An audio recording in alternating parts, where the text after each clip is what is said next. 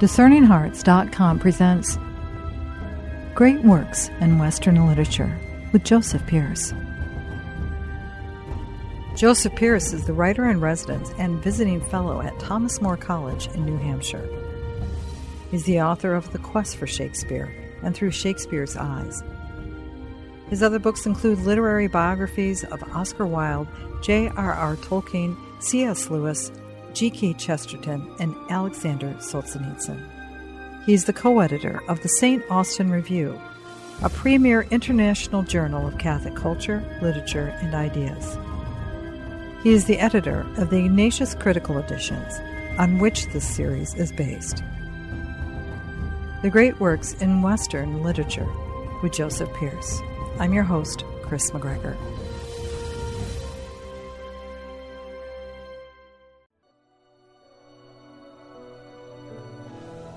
A key figure in the development of American literature, Nathaniel Hawthorne was also profoundly influenced by his ancestors and the Christianity that underscored their Puritan heritage. A literary classic, The Scarlet Letter presents a profound meditation on the nature of sin, repentance, and redemption, and how such Christian concepts may be integrated into American democracy. We now begin our discussion on Nathaniel Hawthorne and the Scarlet Letter. Nathaniel Hawthorne.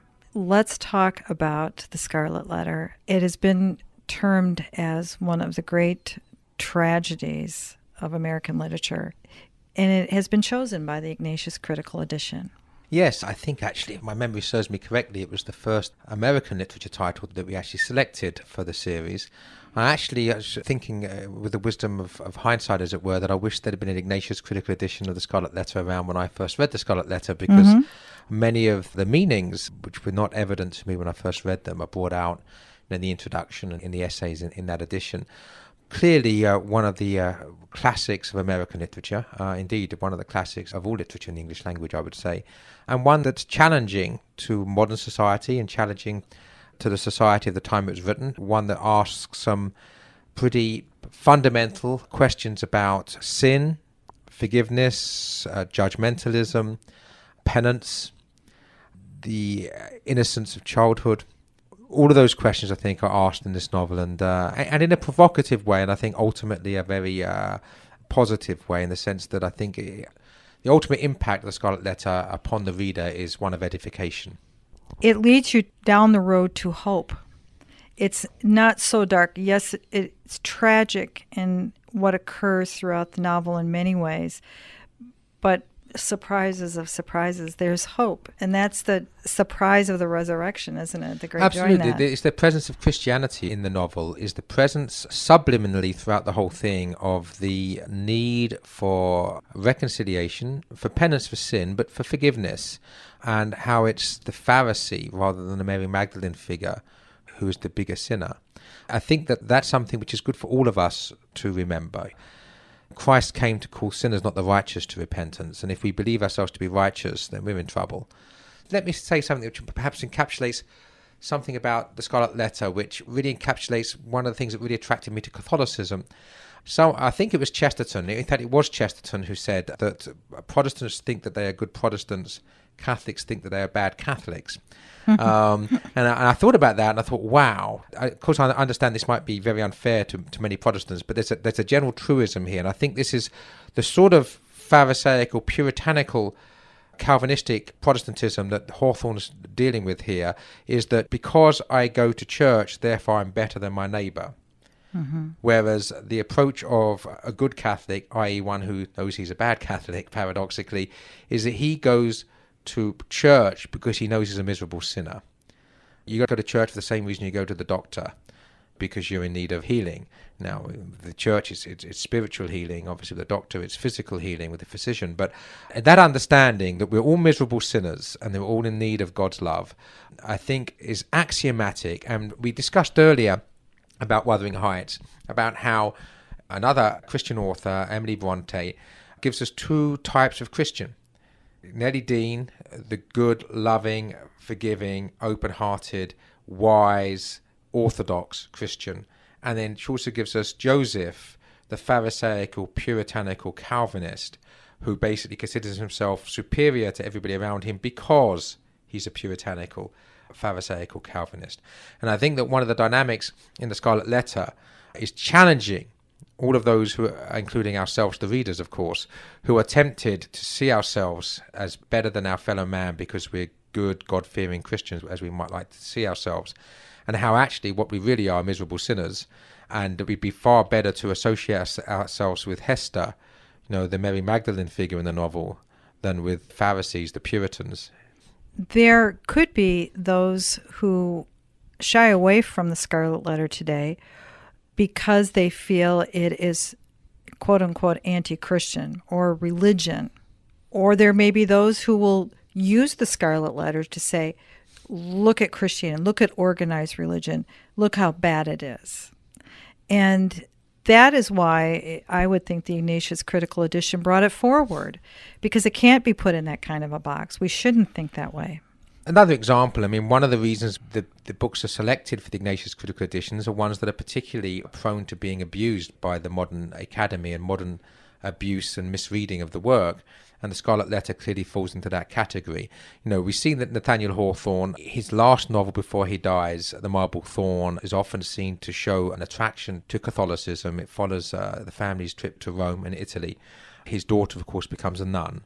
So mm-hmm. to try to make of, of Hawthorne some sort of iconoclastic anti Christian is absurd. What he's calling for is true Christianity, not mm-hmm. false Christianity. He's calling for the forgiveness that Christ preaches and not the stoning to death that the Pharisees preach. And it's a challenge to all of us because all of us are tempted to be self righteous. None of us have the right to be self righteous. Exactly. Nathaniel Hawthorne, it should be said, in writing, it seems as though he's trying to purge himself of his background. He comes from Calvinism, a very puritanical Calvinism, uh, generations back. Again, for those who may be listening, this isn't a slam on those religions today as much as just a reflection on what Hawthorne himself was struggling with. Yeah, the narrator of the novel, I think, is significant. I mean, it seems to me that Nathaniel Hawthorne is a symbolist. He's using symbolism throughout the work. Obviously, the fact that the A on the dress puts the symbolism right at the forefront of the novel, but the very names of the characters. The narrator is Jonathan Pue. I mean, Pue as in a, perhaps a diminutive shortened for a clipped version of Pure as in Puritan. So Jonathan is a common name, so uh, mm-hmm. Jonathan Puritan. So it's almost as if that Nathaniel Hawthorne, as the narrator who's a descendant of these Puritans, is using Jonathan Pue as a symbol of, you know, that I am the if you like, the repentant Puritan, which is not to be an anti Christian. And then Hester's husband, the sort of um, rather pathological Roger Chillingworth. I've read some of Hawthorne's short stories, and I see definite similarities between Nathaniel Hawthorne and the way that he writes about the same sort of issues with a very profound symbolism as I see in the writing of Oscar Wilde. And it strikes me, for instance, the character Roger Chillingworth, you know, Hester's husband, a man whose worth or worthiness is chilling, uh, mm-hmm. uh, something that leaves us cold, that freezes the blood. Well, in uh, Oscar Wilde's play, A Woman of No Importance, the character who's the iconoclastic cynic who ultimately is shown to be what he is, and the woman of no importance is shown to be virtuous. Again, same theme, woman of no importance, and she's carrying also, uh, you know, the burden of her sin uh, with her in the play. Well, he's Lord Illingworth, you know, mm. one who has ill worth, ill worthy. So it seems to me that, that some of Hawthorne's deeper meaning uh, in the Scarlet Letter is attuned to or connected with this use of symbolism, even in the very names of the characters. And of oh. course, the most obvious, Pearl. Oh. You know, the Pearl of Great Price, the one who's uh, the shining example of Christian innocence, Christian childlikeness, Christian purity, and ultimately all of those things leading to Christian wisdom. It is interesting in the character of Pearl, even not to give away the ending so much as the fact that she would be the recipient of even Chillingsworth's possible attempt at some type of redemptive act and not allowing her to be done wrong. Yeah, the thing is, the, the power of innocence, the power of sanctity to actually redeem the most chilling or evil or unworthy of characters. That presence It is like the analogy often used, a candle in the darkness. I mean, the, the darkness can be hundreds of miles wide. Just takes you know a flame. A beacon can be seen for hundreds of miles. Hundreds of miles of darkness one beacon. And i think that's what sanctity is in our society and sanctity is in the society in a work of fiction. So the effect that pearl has is exactly this light of love, this light of charity, in the midst of a darkness of judgmentalism, of sin that's not been fully repented, and therefore it still carries the stain. So again, it's, it's the presence of holiness which is the mark of the work, I think, ultimately. And when you read it with that lens, it takes on a totally different character. I mean, that's the beauty of the critical editions. Once that's brought forward and you begin to read, even possibly through Pearl's eyes, it changes the whole dimension right. of the landscape of the novel. Right. And that's a very, very important point you've just made there the ability to, to try to see the novel through the eyes of Pearl, through the eyes of the holy character in the work and also the victim of the work, in fact, the person who ultimately is the innocent victim of the sins of others. But see, what's challenging I think we're all tempted to think, well, hang on for a second here. You know, well, Hester's committed adultery. She's a single mother. She's had an affair with the religious minister. Surely all this is scandalous, isn't it? Well, yes, it is. But, you know, let, us go back to the life of Christ. No, the life of Christ was scandalous. He has a prostitute washing his feet with expensive mm-hmm. perfume, with the priest present, the Pharisee present, who's absolutely outraged that he should do this. He drinks with publicans and sinners. He does all the things that affront our puritanical sensibilities. And that's because he is there to call the sinner to repentance. And St. Mary Magdalene is in heaven. The prostitute is in heaven. And that's what's mm. suggested at the end that no one's denying that Hester's committed the sin. But her life thereafter, apart from the original sin, if you like, her life thereafter is one a growth in holiness, particularly at the end when she comes back, where everyone learns to respect her as a holy woman. There's a conflicted character early on, but again, it's about an edifying growth of character towards sanctity. And so, if we focus on the sin and not on the repentance and the redemption, we're missing the whole essence of what it is to be a Christian. It's a great book to read too just by its setup because it's a gunshot blast right from the very first chapter i mean it doesn't build up to the moment it, the moment is there and it's yep. the trajectory that it takes that moves you along. I think that Hawthorne uh, is a very, very powerful writer. He's a writer whose work palpitates with symbolism. Of the American writers we've, we've discussed you know, in the series so far, speaking personally, I think he's the best and the most powerful. The novel is also very tight. I mean, you look at Huckleberry Finn and, it, and structurally it's loose. You look at Uncle Tom's Cabin, structurally it's loose. I mean, a good editor could have shaved a, you know a couple of hundred pages out of Uncle Tom's Cabin, and it would not really greatly harm the work. You know, there's great novels you can't do that with, and I think that the Scarlet Letter, uh, formally a tight work of fiction, doesn't succumb to self-indulgence by, by the author. It passes the test uh, emphatically. Hester's character is so interesting because she stays in that town with that A on her chest. It's almost as though judgment was passed on her and she refused to let them dismiss the results of their judgment. I mean, it was a penance for her, but it was also penance for the people who well, passed I th- I, yeah, I, exactly. I think it's both because in many ways, the the cowardly uh, thing to do and the easiest thing to do would be to leave. Obviously, take the A off. Since she leaves the town, she could take the A off, and no one would know, and she could start a new life, uh, and it would be her secret took Pearl with her and, and, tell some lie about her husband dying and uh, live with a lie for the rest of her life but she chooses not to do that. It's as if, on the one hand, as you say, I think first and foremost is that she accepts and embraces the penance and the punishment. In the same way, she accepts uh, and embraces the consequence of that sin, which is the child. Mm-hmm. She's not going to go into reject the child. She's not going to reject the consequences of the sin. Therefore, she's not going to reject one of those consequences being branded as a sinner. So I think that that's all positive. And I think that the other positive thing, the outcome of it, is that therefore she's serving as a mirror to the Puritans, say, okay, I am a sinner. Uh, I know I'm a sinner. I'm a penitent sinner. And for the puritanical, the self righteous, that's a permanent affront because all of them, you know, from the preacher down, are living with their own hypocrisies and their own sins. And here is one who's wearing this, her sin on her chest rather than hiding in her heart. So, uh, yes, she's an affront in the best sense of the word to the rest of the community, but I think that she's carrying the A almost like a cross You see that in the characters throughout the novel. They're struggling. They were judgmental, and yet they're trying to be compassionate on the backside. You were watching this. I mean, their responses are very interesting. Unless you're going to deal in cardboard cutout, two dimensional people that merely are not really people at all, they're personified abstraction, someone who only represents an idea and has no personality. But if you're not going to do that, and except in a form of allegory you can't do that, that in a novel you, you have to present fully rounded persons. Now, what does a fully rounded person do? Very few people are such so monstrous that they're nothing but hatred, any more than very few people are so holy that they're nothing but transparent love.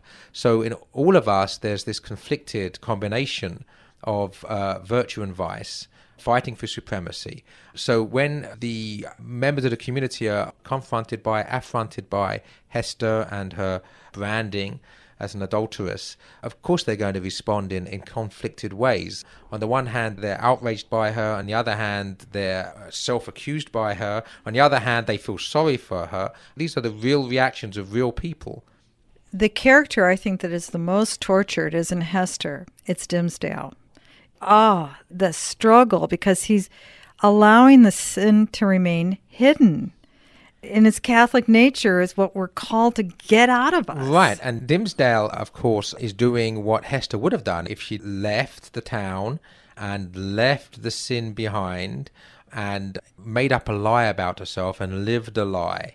Because Dimmesdale has to live the lie. The preacher, who everyone thinks and assumes is therefore the most holy one in the community, who's really harboring this secret. So, yes, by not branding the A on his clothes, by wearing it branded on his chest, covered up by his clothes, but the clothes here perhaps symbolizing hypocrisy. He's the one that's really suffering and being eaten away by it. Again, I think this plays into the, the whole morality of the story that, you know, if you're a sinner, then you have to get that sin out. In Hawthorne's last novel, uh, The Marble Faun, part of the dynamic of that novel is the power and efficacy of the Catholic sacrament of penance. That being able to have our sins purged and forgiven sacramentally rather than having to carry them with us. And of course, for a Calvinist who believes in predestination, you know, you're either chosen or you're not chosen. Then if you have this sin in you you can't get rid of, you have to suspect that I can't be one of the elect. Therefore, I'm I'm doomed. I'm condemned. And mm-hmm. what must that do? To a believing Calvinist, am I therefore a complete hypocrite? I'm going to church, but I'm, I can't possibly be one of the elect because of this hideous sin I have inside me, which I have no way of getting rid of mm-hmm, mm-hmm. because there's no sacrament of uh, confession. And that's Dimmesdale. And it's not until later in the novel when he finally encounters Pearl here is the result of this. And the love that she emanates, the purity of what she gives, it changes Dimmesdale. You're aching throughout the entire novel for this moment. I mean, what about the power of, of the novel as a, as a pro life message? Mm-hmm. You have uh, a child uh, that's unwanted in the sense that you know it's the product of an adulterous relationship. It's going to bring scorn and condemnation down upon the mother, but the mother doesn't have the child killed, doesn't disown the child.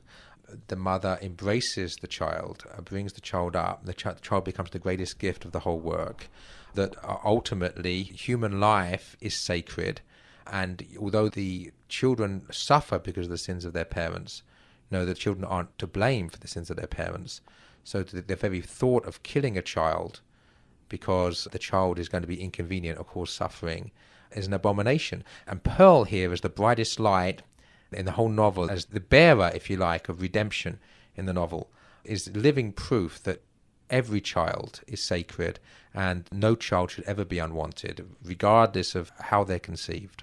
It also speaks of the reaction of the mother to the child and the fact that she didn't blame or curse the child, but loved her. Right, exactly. And from that, Hester, even towards the end of the novel, you wonder why the, the choice that she makes to remain within the community and to come back, and she was very quiet. Yet that loving of Pearl. The transcendent beauty in the whole thing, which, you know, mm-hmm. means for those that, that are trying to twist or distort the novel into something which is somehow non Christian or worse, anti Christian, are missing that transcendent, most important dimension of it. Not love between adulterers, secret loves, no, love between mother and child. The child, of course, Pearl, is upset when, in a moment, if you like, of affirmation of their sinfulness, when Hester, you know, rips off the A and throws it on the floor because they're going to uh, elope together, Dimmesdale and Hester, and start a new life and, and basically to hell with the past. Pearl is upset, and her mother puts the A back on. You know, as if you know, Pearl sort of that belongs to you. Don't try to deny your past; that it is part of what you are. So accept and embrace that. It's about what you do with it. We all have a past. I mean, it's that wonderful phrase I'm sure you know that every sinner has a future and every saint has a past. Partly supported by Hester Prynne, and holding one hand of little Pearl's, the Reverend Mr. Dimmesdale turned to the dignified and venerable rulers, to the holy ministers who were his brethren, to the people whose great heart was thoroughly appalled, yet overflowing with tearful sympathy, as knowing that some deep life matter, which, if full of sin, was full of anguish and repentance likewise, was now to be laid open to them. The sun, but little past its meridian, shone down upon the clergyman and gave a distinctness to his figure, as he stood out from all the earth, to put in his plea of guilty at the bar of eternal justice. People of New England, cried he, with a voice that rose over them, high, solemn, and majestic, yet had always a tremor through it, and sometimes a shriek, struggling up out of a fathomless depth of remorse and woe. Ye that have loved me, ye that have deemed me holy, behold me here, the one sinner of the world. At last, at last, I stand upon the spot where, seven years since, I should have stood. Here, with this woman, whose arm, more than little strength wherewith I have crept hitherward, sustains me, at this dreadful moment, from grovelling down upon my face. Lo, the scarlet letter which Hester wears.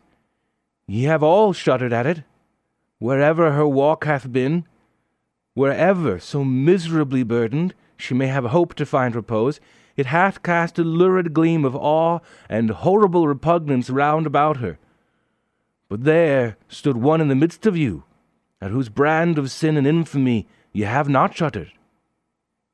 It seemed at this moment as if the minister must leave the remainder of his secret undisclosed. But he fought back the bodily weakness, and, still more, the faintness of heart, that was striving for the mastery with him. He threw off all assistance, and stepped passionately forward a pace before the woman and the child. It was on him, he continued, with a kind of fierceness, so determined was he to speak out the whole. God's eye beheld it. The angels were forever pointing at it. The devil knew it well, and fretted it continually with a touch of his burning finger. But he hid it cunningly from men, and walked among you with the mien of a spirit mournful, because so pure in a sinful world, and sad because he missed his heavenly kindred. Now, at the death hour, he stands up before you. He bids you look again at Hester's scarlet letter. He tells you that, with all its mysterious horror, it is but the shadow of what he bears on his own breast, and that even this, his own red stigma, is no more than a type of what has seared his inmost heart. Stand any here that question God's judgment on a sinner? Behold! Behold a dreadful witness of it! With a convulsive motion, he tore away the ministerial band from before his breast. It was revealed. But it were irreverent to describe that revelation. For an instant, the gaze of the horror stricken multitude was concentrated on the ghastly miracle, while the minister stood, with a flush of triumph in his face, as one who, in the crisis of acutest pain, had won a victory Here's an element that I think Americans struggle with, and maybe that's why it's deemed one of the most tragic of novels because of the response. And yet, as we're talking, this is there actually is this great hope and there's a great joy, and it's because of obedience. In a very real way, Hester, even though it seems it's the worst type of punishment, that it's just archaic and, and so oppressive, it's the fruit of the obedience and the grace that pours out that even a Chillingsworth in the very, very end, as I said before, his response to Pearl, there's glimpses of hope.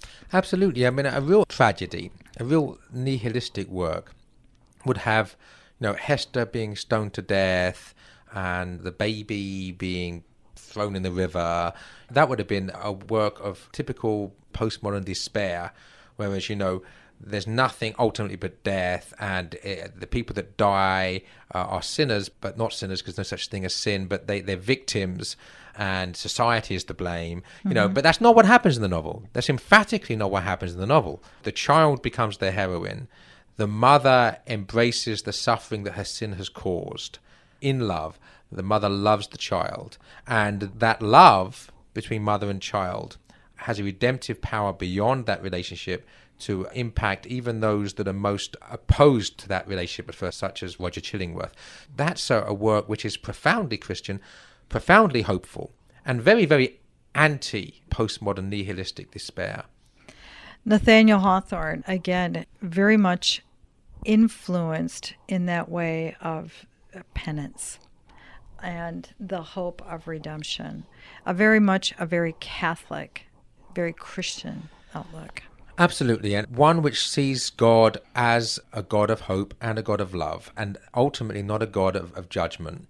At least not a God of judgment only. mm. God is the judge, but God is also the merciful lover of the soul who instills within us, through the power of his grace, the gifts of hope and faith one of those novels that many of us were compelled to read in high school. And now, as you have taught us so well, to go back in our maturity and read it again because you're going to see so much more. You know, and as an Englishman, I'm not, haven't been forced to read any of these in high school. Mm-hmm. And uh, as a, a, new U.S. citizen of just a year or so ago, I'm discovering uh, and rediscovering these works of American literature for the first time as an adult over here. And it's a great, great joy. It really is a new horizon, a new frontier opening for me. And again, the Ignatius Critical Editions, as I said earlier, actually are able to help me because I'm not an American literature person and I don't understand the American context as well. You know, I understand European history, but I understand American history as well. So having these editions with the introductions and the critical essays to help me understand these works in the fullness is wonderful. You've been listening to Great Works in Western Literature with Joseph Pearce. To hear and or to download this conversation along with hundreds of other spiritual formation programs, visit discerninghearts.com. This has been a production of Discerning Hearts. I'm your host, Kris McGregor. We hope that if this has been helpful for you, that you will first pray for our mission, and if you feel us worthy, consider a charitable donation which is fully tax deductible to help support our efforts. But most of all, we hope that you will tell a friend about discerninghearts.com and join us next time for the Great Works in Western Literature with Joseph Pearce.